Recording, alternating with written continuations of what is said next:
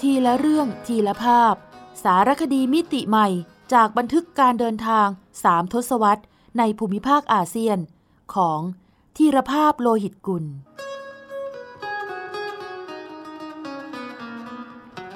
อ่านโดย สมปองดวงสวัย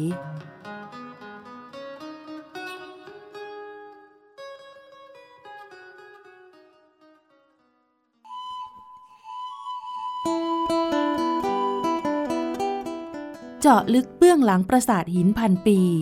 ในสารคดีสัญจร นครวัด นครธม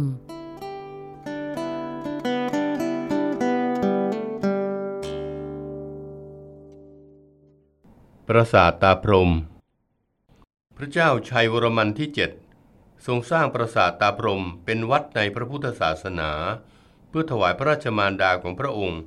คือพระนางชัยราชจุธามณี ในพศ 1729 ซึ่งถือเป็นช่วงต้นรัชกาล ปัจจุบันปราสาทตาพรมอยู่ในระหว่างการบูรณะปฏิสังขรณ์เนื่องจากมีรากไม้ร้อยรัดและชอนชัยเข้าทำลายรากฐานของปราสาทอย่างต่อเนื่องเป็นเวลาหลายร้อยปี ต้นไม้สำคัญที่ว่านี้คือ ต้นสมพงษ์หรือสปงในภาษาเขมร ไม้เนื้ออ่อนที่ชอบขึ้นบนหิน ที่มีความชื้น ซึ่งจากการวัดวงปีของต้นสปงที่ใหญ่ที่สุดในปราสาทตาพรหม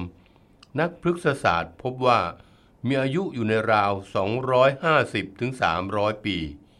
ซึ่งหากตัดทำลายปราสาทบางส่วนจะพังทลายลงมา วิธีการบูรณะคือ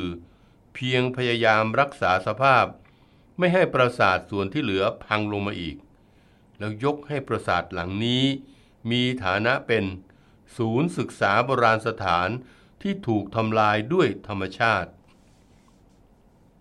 อย่างไรก็ตามไม่อาจปฏิเสธว่าปัจจุบัน รากไม้สปงที่เลื้อยรัดปราสาทตาพรม ได้กลายเป็นภาพลักษณ์หนึ่งของเขมรในสายตาชาวโลก ล่าสุดในปี 2543 ฮอลลีวูดได้ยกกองมาถ่ายทำภาพยนตร์เรื่อง Tomb Raider โดยใช้ปราสาทนครวัด และปราสาทตาพรมเป็นฉากสำคัญ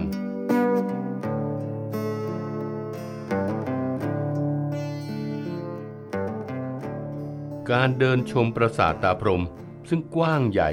และมีหลายส่วนหักพังลงมา ต้องเดินตามเส้นทางที่หน่วยอนุรักษ์โบราณสถานกำหนดไว้ ส่วนใหญ่จะนิยมเข้าทางประตูทิศตะวันออก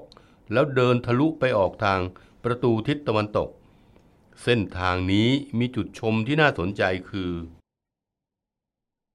1. ซุ้มประตูหรือโคปุระ ที่กำแพงชั้นนอกของปราสาททิศตะวันออก มียอดทรงปราสาท ประดับพระพักตร์พระโพธิสัตว์อวโลกิเตศวนทั้งสี่ทิศ เหมือนประตูทางเข้านครธมแต่ส่วนยอดนั้นพังลงมาแล้ว ยังมีที่ค่อนข้างสมบูรณ์ที่ประตูทิศตะวันตก 2. เมื่อเข้าประตูมาแล้ว ต้องเดินอีกประมาณ 200 เมตร จึงจะถึงตัวปราสาท โดยจะเดินผ่านทุ่งหญ้ารกร้าง และป่าละเมาะสลับต้นยาง ซึ่งในอดีตบริเวณนี้เป็นไร่นาและบ้านเรือนของข้าวัด ที่มีอยู่จำนวนมากดังกล่าวมาแล้ว จนกล่าวได้ว่าปราสาทตาพรม มีลักษณะคล้ายเมืองหนึ่งเลยทีเดียว 3. เมื่อเดินใกล้จะถึงตัวปราสาททางขวามือมีบรรณาลัย หรือห้องสมุดเก็บคัมภีร์พระเวท สังเกตที่หน้าบันทิศใต้ มีภาพจำหลักพระโพธิสัตว์อวโลกิเตศวนอิริยาบถยืน ซึ่งมีพระอมิตาภะประดับเป็นศิราพรที่พระนราชหรือที่หน้าผาก 4. เมื่อจะเดินเข้าตัวปราสาท จะเห็นต้นสปงขนาดใหญ่ที่ขึ้นบนโคปุระ ให้สังเกตไว้ เพื่อนำไปเปรียบเทียบกับมุมมองที่น่าพิศวงของสปงต้นเดียวกันนี้ในอีกด้านหนึ่ง 5. ก่อนเดินผ่านโคปุระชั้นใน ซึ่งทางประตูที่หน่วยอนุรักษ์กำหนดไว้ ที่ผนังด้านซ้ายมือของประตู มีภาพจำหลักเล่าเรื่องพุทธประวัติ ตอนมารผจญโดยละเอียด จับความตั้งแต่พญามารส่งธิดาสาวสามนาง มาร่ายรำยั่วยวนพระพุทธเจ้า ขณะประทับนั่งสมาธิใต้ร่มโพก่อนพระองค์จะตรัสรู้ แต่ยั่วยวนอย่างไรก็ไม่เป็นผลพญามารจึงยกทัพทั้งไพร่พล ช้างม้า มาทำลายสมาธิ จึงมีแม่พระธรณีบีบมวยผมมาช่วย โดยบีบน้ำออกมาท่วมกองทัพพญามารจนพ่ายไป ในภาพนี้จะเห็นแม่พระธรณีบีบมวยผมชัดเจน แต่พระพุทธเจ้าประทับนั่งสมาธิถูกสกัดทิ้งไปในสมัยชัยวรมันที่ 8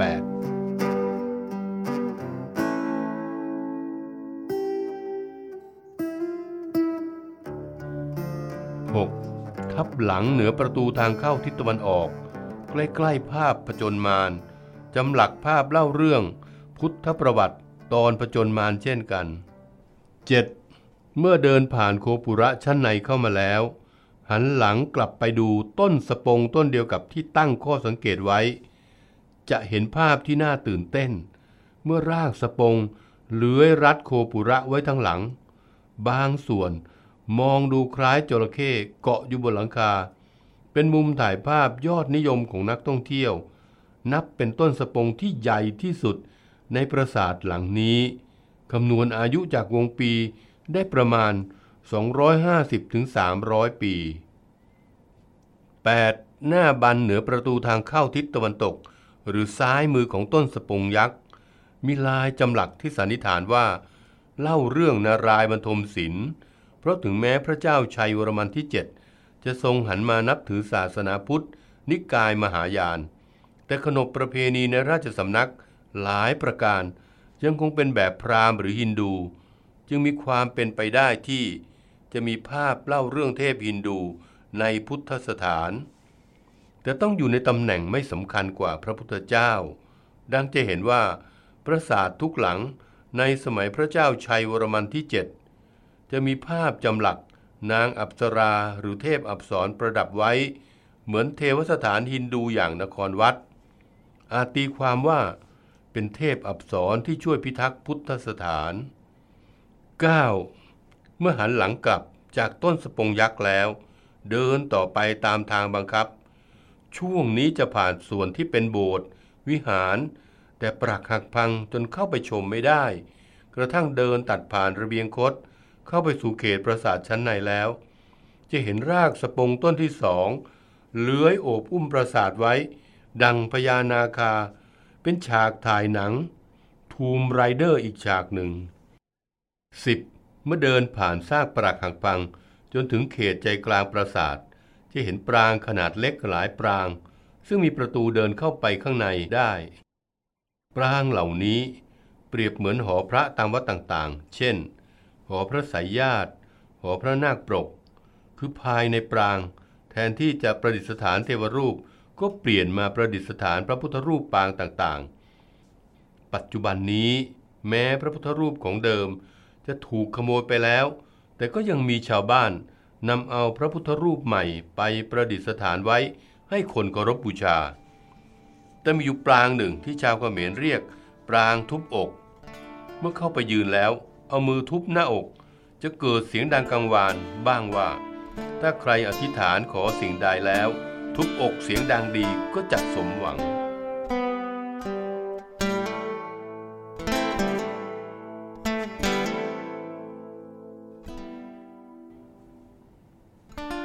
11. ที่น่าสนใจในอีกปรางหนึ่ง ในหมู่ปรางที่เปรียบเหมือนหอพระ คือปรางที่มีหน้าบันเป็นรูป มนุษย์นาค คือตัวเป็นคนหัวเป็นนาค นั่งพนมมือไหว้พระพุทธรูปปางสมาธิ ซึ่งถูกแกะทำลายไปแล้ว เหลือแต่ฐานชุกชีสันนิษฐานว่าจำหลักไว้เพื่อระลึกนึกถึงนาคมุจลิน ซึ่งได้ฟังพระธรรมเทศนาของพระพุทธเจ้าแล้ว เกิดความเลื่อมใส จึงแอบแปลงกายเป็นชายหนุ่มมาขอบวชแต่คืนก่อนถึงวันบวชได้มานอนรอที่วัด แล้วเผลอหลับ จนร่างกลับคืนเป็นพญานาค คนที่แอบเห็นจึงทูลให้พระพุทธเจ้าทราบ ด้วยถือว่าผิดพระวินัยของผู้ขอบวชข้อที่ว่า ท่านเป็นคนใช่หรือไม่ พระพุทธเจ้าจึงขอร้องให้พญานาค เลิกล้มความตั้งใจ แล้วตอบแทนพุทธศรัทธาอันแน่วแน่ของนาคมุจริน ด้วยการกำหนดเรียกผู้ที่จะขอบวชว่า นาคนับแต่นั้นมา 12. บริเวณหมู่ปรางที่เปรียบเป็นหอพระ จะมีคุณตาท่านหนึ่ง อายุราว 80 ปีแล้ว แต่ยังทำหน้าที่กวาดลานอย่างที่เคยทำมาตั้งแต่หนุ่ม ท่านเป็นชาวเขมรคนหนึ่งที่รอดชีวิตมาจากสมัยเขมรแดง และกวาดใบไม้ที่ประสาทตาพรมด้วยความสมัครใจมานาน จนปัจจุบัน หน่วยอนุรักษ์โบราณสถานจัดงบประมาณมาเป็นเงินเดือนให้ท่าน และอนุญาตให้ท่าน นำหัตถกรรมพื้นบ้านเช่น กระดึงวัวมาขายเป็นของที่ระลึกให้นักท่องเที่ยวได้ มีบางคนพูดถึงท่านด้วยความชื่นชมว่า ท่านอาจเป็นลูกหลานของตาพรมที่เฝ้าปราสาทอยู่ตั้งแต่สมัยนักโบราณคดีฝรั่งเศส มาสำรวจเมื่อราวร้อยปีก่อน 13. จากหมู่ปรางเดินตามทางบังคับ ตัดผ่านระเบียงคดอีกครั้งหนึ่งจะไปโผล่ที่บริเวณปรางประธานของปราสาทตาพรม ก่อนจะเข้าสู่ปรางประธานภาพที่เห็นโดดเด่น ทางซ้ายมือ คือกรอบประตูทางเข้าระเบียงคดที่มีรากต้นไทรเกาะเกี่ยวไว้เป็นภาพชวนพิศวง เร้นลับ มีดารานางแบบหลายคน มาถ่ายหนังถ่ายแฟชั่นที่นี่ ตั้งแต่แองเจลิน่าโจลี จนถึงหมิวลลิตาปัญโยพาสและเชอรี่ เข็มอับสร สิริสุขะ ใกล้กับกรอบประตูนี้ยังมีภาพจำหลัก นางอับสรา ศิลปะบายนตรงมุมซ้าย ได้รับการยกย่องว่าเป็นอับสราที่สวยที่สุดในปราสาทนี้ 14. ย้อนกลับมาที่องค์ปรางประธาน ถึงแม้ปราสาทตาพรมจะเป็นวัด แต่ก็มีปรางประธาน ซึ่งไม่ได้ประดิษฐานเทวรูปฝ่ายฮินดู แต่ ประดิษฐานรูปเคารพ ฝ่ายพุทธมหายาน นั่นคือประติมากรรมลอยตัวรูปพระนางปรัชญาปารมิตา เทวีแห่งปัญญา และพระมารดาของพระพุทธเจ้าทั้งปวง ตามคติมหายาน ดังกล่าวมาแล้วว่า พระเจ้าชัยวรมันที่เจ็ดเทิดทูนพระราชมารดา เสมอเทวีองค์นี้ ในจารึกจึงบ่งบอกว่า มีพระรูปพระนางปรัชญาปารมิตา ประดิษฐานอยู่ที่นี่ แต่ปัจจุบันถูกโจรกรรมไปแล้ว เหลือเพียงฐานปักพระรูปล้มคว่ำอยู่ เมื่อมองไปยังผนังห้องใจกลางปรางประธานอันว่างเปล่า จะเห็นว่ามีรูกลมขนาดเส้นผ่าศูนย์กลาง ราวหนึ่งนิ้วครึ่ง เต็มไปหมด แตกต่างจากรูที่เจาะสำหรับ ลากหรือยกหิน สันนิษฐานว่าเป็นรูสำหรับบุหนังสัตว์ แล้วประดับเพชรนินจินดา เพราะห้องใจกลางปรางประธาน ถือเป็นพื้นที่ศักดิ์สิทธิ์ที่สุด แต่อีกข้อสันนิษฐานหนึ่งว่า อาจเป็นรูสำหรับประดับลายปูนปั้น เหมือนกับที่หน้าบัน หรือเสากรอบประตูของปรางประธานแห่งนี้ เพราะมีร่องรอยบ่งชี้ว่า ลวดลายหน้าบัน ไม่ได้ใช้วิธีจำหลัก หรือแกะสลักหิน แต่ใช้ปูนปั้นประดับลวดลายจนถึงวันนี้ เรายังพอเห็นเศษปูนปั้นเป็นคราบหลงเหลืออยู่ 15. ส่วนยอดของปรางประธานปราสาทตาพรม พังทลายลงมา ลวดลายปูนปั้นก็หลุดออกหมดทว่าเรายังอาจเห็นภาพที่ควรจะเป็นของปรางองค์นี้ จากพระปรางแดง ที่ล้นเกล้ารัชกาลที่สี่โปรดให้สร้างไว้ที่พระนครคีรี หรือเขาวังจังหวัดเพชรบุรี สืบเนื่องมาจากที่พระองค์ทรงเคยพยายามจะชะลอ หรือเคลื่อนย้ายปราสาทตาพรมไปไว้ที่กรุงเทพ แต่ไม่สำเร็จ ซึ่งลวดลายปูนปั้นอันวิจิตรบรรจงที่ประดับไว้ที่หน้าบันพระปรางแดงบนเขาวัง ช่วยให้เราพอจินตนาการได้ว่า ปรางประธานปราสาทตาพรม ในยุคที่อาณาจักรของรุ่งเรืองนั้นจึงงามสง่าเพียงใด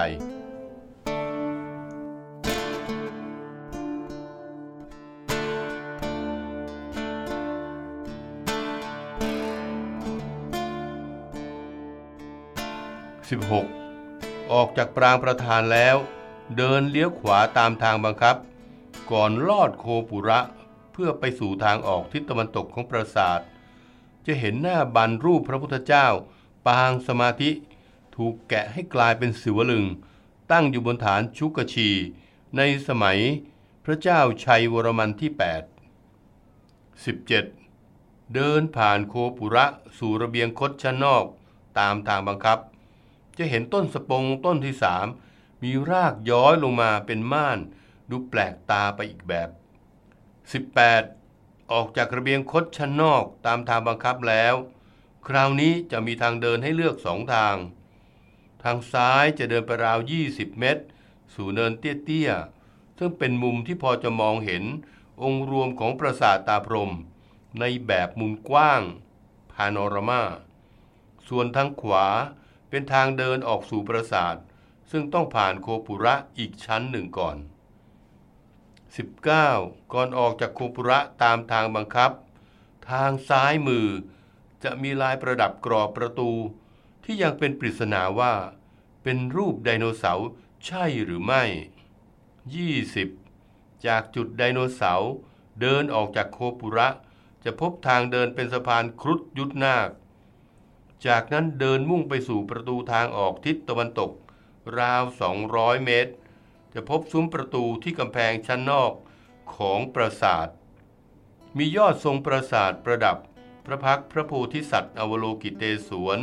ทั้งสี่ทิศ หรือเท้าจัตุโลกบาล ที่ยังสมบูรณ์แบบเหมือนประตูทางเข้านครธมแต่แนะนำให้เดินลอดประตูออกไปก่อน แล้วจึงหันกลับมาถ่ายภาพ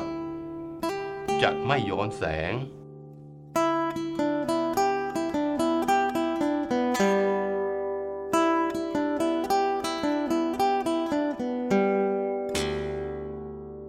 ปราสาทพระขัน เป็นศิลปะขอมแบบบายน พระเจ้าชัยวรมันที่ 7 ทรงสร้างปราสาทพระขันในปีพศ 1734 เพื่ออุทิศถวายพระราชบิดา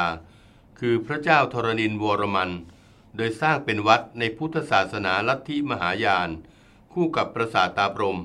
ที่สร้างอุทิศถวายพระราชมารดา มีจารึกระบุว่า ปราสาทพระขัน สร้างตรงจุดที่เป็นสมรภูมิรบ ระหว่างขอมกับจามซึ่งในที่สุดกองทัพขอมของพระเจ้าชัยวรมันที่ 7 ก็มีชัยชนะอย่างเด็ดขาด พระองค์จึงทรงเฉลิมนามปราสาทแห่งนี้ว่า ปราสาทชัยศรีเพื่อเป็นอนุสรณ์สถานแห่งชัยชนะของพระองค์ แต่ต่อมาภายหลัง มีการเรียกชื่อปราสาทแห่งนี้ใหม่ว่า ปราสาทพระขัน โดยให้ความหมายว่า พระขันคือพระแสงดาบศักดิ์สิทธิ์ ที่ทำให้พระเจ้าชัยวรมันที่ 7 ทรงได้รับชัยชนะเหนืออาริราชศัตรู รูปจำหลักที่สำคัญของวัด หรือปราสาทแห่งนี้คือ พระโพธิสัตว์อวโลกิเตศวนนามว่า พระศรีชัยวรเมศวนเทพผู้คุ้มครองรักษาพระเจ้าชัยวรมันที่7 ในพระรูปฉลองพระองค์ พระราชบิดา คือพระเจ้าธรณินวรมัน คู่กับรูปนางปรัชญาปารมิตาที่ปราสาทตาพรม ซึ่งเดวิดแซนเลอร์วิเคราะห์ไว้ในหนังสือ ประวัติศาสตร์กัมพูชาตอนหนึ่งว่า พระโพธิสัตว์อวโลกิเตศวนเป็นสัญลักษณ์ของความเมตตากรุณา ในขณะที่นางปรัชญาปารมิตา ถือเป็นเทวีแห่งปัญญา การสร้างปราสาทพระขันคู่กับปราสาทตาพรหมจึงถือเป็น การสมรบกันระหว่างปัญญากับกรุณาทำให้เกิดการตัดสรู้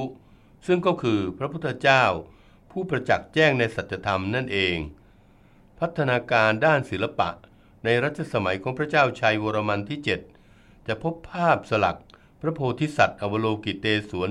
อย่างมากมาย และตลอดรัชสมัยของพระองค์ ไตรภาคีแห่งปรัชญาปารมิตา คือปัญญา พุทธะคือการตัดสรู้ และอวโลกิเตศวน คือเมตตา เป็นแกนหลักในศาสนคติของพระองค์ แสดงว่า ปราสาททั้งสามหลัง คือปราสาทตาพรหมปราสาทบายนและปราสาทพระขัน ต้องอ่านประกอบกัน ซึ่งจะได้ความว่า เมตตาและปัญญาก่อให้เกิดการตรัสรู้ ดังสะท้อนอยู่ในพระพุทธรูป ซึ่งประดิษฐานอยู่กลางปราสาทบายนซึ่งก็คือหัวใจของปราสาทบนภูเขาของพระเจ้าชัยวรมันที่ 7 นั่นเอง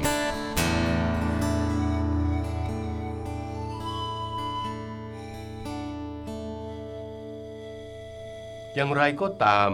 แม้จะเป็นพุทธสถาน แต่ในปราสาทพระขันยังมีสัญลักษณ์ของศาสนาฮินดู เช่น ภาพจำหลักรูปฤาษีและศิวลึง ปะปนกับรูปพระโพธิสัตว์ ทั้งที่เกิดจากการที่พระเจ้าชัยวรมันที่เจ็ดทรงประนีประนอมให้มีได้ และเกิดจากการสกัดทำลายภาพ พระโพธิสัตว์ออกในภายหลัง เช่นเดียวกับที่ปราสาทตาพรม นอกจากนั้น ยังค้นพบห้องเล็กๆ ที่สันนิษฐานว่า เป็นที่ซึ่งพระเจ้าชัยวรมันที่ 7 และพระราชวงศ์เสด็จมาทรงบำเพ็ญพระราชกุศล ตามโบราณราชประเพณีและที่ปราสาทอีกหลังหนึ่ง ยังมีเจดีย์องค์เล็ก ซึ่งชาวเขมรในปัจจุบัน นิยมมาสักการะบูชา ด้วยเชื่อว่า เป็นเจดีย์บรรจุพระอัฐิพระเจ้าชัยวรมันที่ 7 ภายหลังเสด็จสวรรคต ปราสาทพระขันจึงถือเป็นพระราชสุสานในพระราชวงศ์แห่งพระเจ้าชัยวรมันที่ 7 และเป็นที่ซึ่งทำให้ชนรุ่นหลังได้ทราบถึงพระราชกรณียกิจที่สำคัญยิ่งในฐานะธรรมกษัตริย์ ผู้ยิ่งใหญ่ของพระเจ้าชัยวรมันที่ 7 คือการสร้างอโรคยะศาลา หรือโรงพยาบาลชุมชน ไว้ทั่วพระราชอาณาเขต ที่พระราชอำนาจของพระองค์แผ่ไปถึง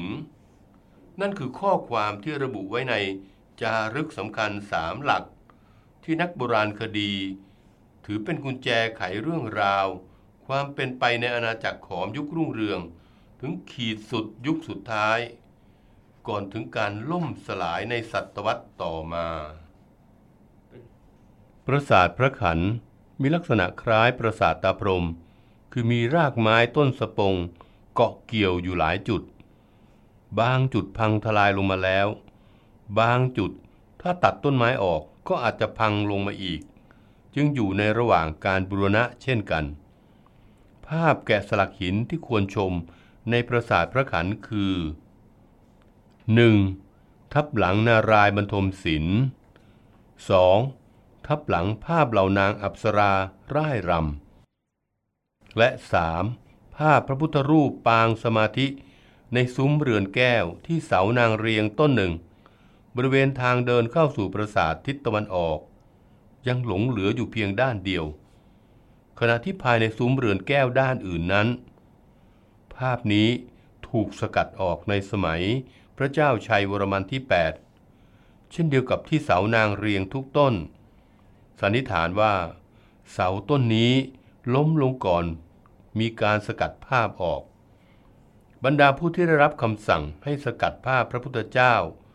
ก็ไม่ได้พลิกเสาต้นนี้ขึ้นทำให้เราทราบว่า ภาพที่ควรจะเป็นคือ พระพุทธรูปปางสมาธิ ซึ่งพวกที่นับถือฮินดูไม่ยอมรับ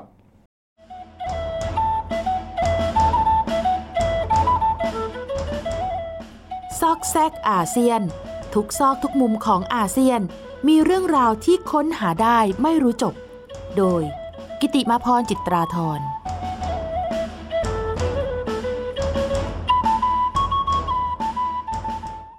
เคยสงสัยไหมคะว่าทำไมชาวเมียนมาทุกเพศทุกวัย ถึงชอบปะแป้งสีเหลืองดูโดดเด่น บริเวณแก้มและหน้าผาก บางคนประดิษฐ์ลวดลายดังงานศิลปะบนใบหน้า ตามไปหาคำตอบ จากงานเขียนของคุณธีรภาพโลหิตกุล ในตอน ตนาคา เคล็ดลับพม่าผิวเนียนค่ะ ยอมรับว่ายังทำใจไม่ได้ เมื่อเห็นสาวงามที่เป็นตัวแทนจากประเทศพม่า ในชุดบิกินี่ เข้าประกวดนางงามนานาชาติเวทีหนึ่ง เข้าใจดีว่า เวลานี้พม่าเปลี่ยนไปแล้ว ไม่ใช่ประเทศเผด็จการอีกต่อไปแล้ว แต่มันก็เร็วเกินกว่าจะตั้งตัว พูดอย่างนี้ ไม่ใช่ปากว่าตาขยิบทำเป็นเสแสร้งแกล้งไม่ชอบชุดบิกินี่ เพียงแต่ว่า ภาพสาวพมา่า นุ่งสิ้น ประแป้งตนาคาที่พวงแก้มเป็นเอกลักษณ์ ยังค้างคาอยู่ในห้วงความทรงจำยิ่งนึกถึงเมื่อคุณย่าคุณยายในชนบทเมืองผู้กามมันเดเล ได้เห็นนางหนูกับบิกินี่ตัวจิ๋วยื่นแอนระแนให้คนรุมดู มีหวังร้อง อกอีแป้นแตกกันระงม แต่พูดก็พูดเถอะ ผ้าสิ้นยังมีนุ่งกันหลายประเทศ ทว่าตนาคานี่สิ เป็นแป้งสมุนไพรประทินผิว ที่จำแนกสาวมอนกับพม่า ให้แตกต่างจากคนทั้งโลกอย่างแท้จริง ขนาดสาวออฟฟิศพม่า ที่ว่าทันสมัย ใช้แป้งพัฟยี่ห้อหรูราคาแพงแค่ไหน แต่ยังต้องรองพื้นแรกด้วยตนาคา เพราะช่วยให้ผิวหน้านุ่มเนียน ไม่ทำให้หน้าพังเหมือนคอสเมติกทั้งหลาย นางองซานซูจีเคยกล่าวว่า ผู้หญิงพม่ามีชื่อเสียงว่าผิวหน้าเนียน เพราะพวกเธอใช้ธนาคา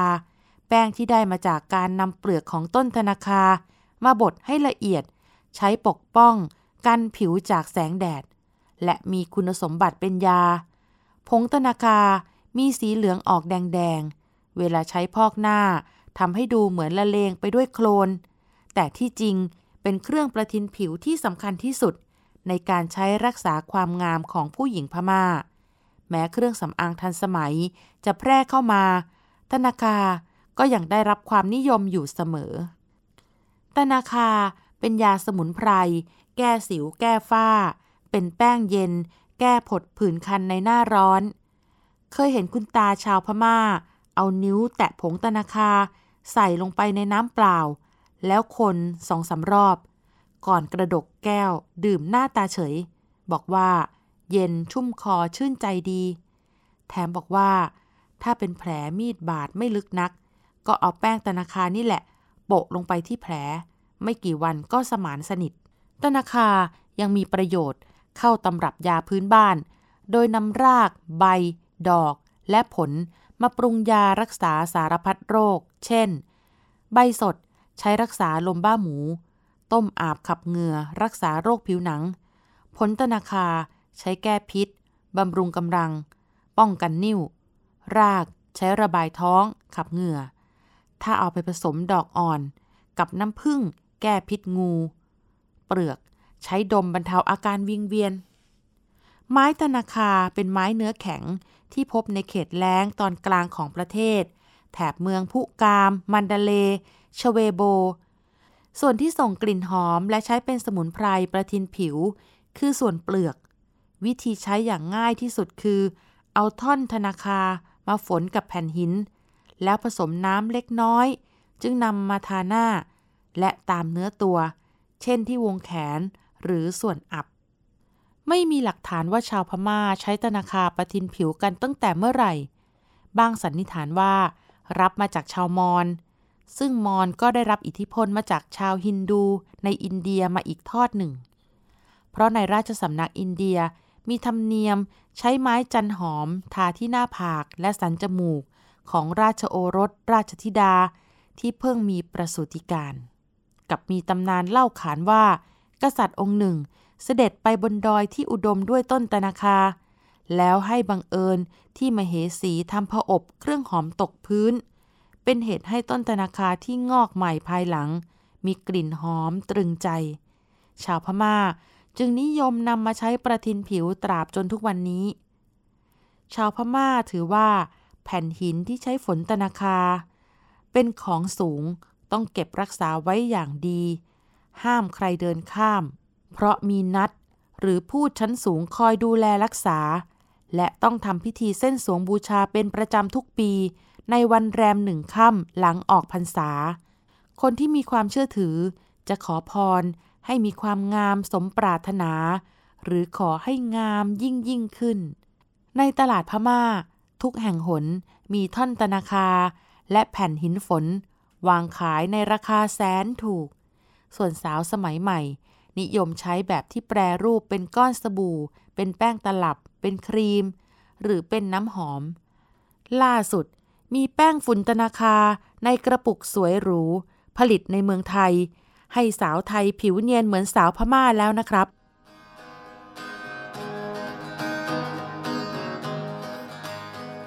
ทีละเรื่องทีละภาพ สารคดีมิติใหม่จากบันทึกการเดินทางสามทศวรรษในภูมิภาคอาเซียน ของทีรภาพโลหิตกุล สร้างสารรค์ดนตรีโดย นิพนธ์เรียบเรียง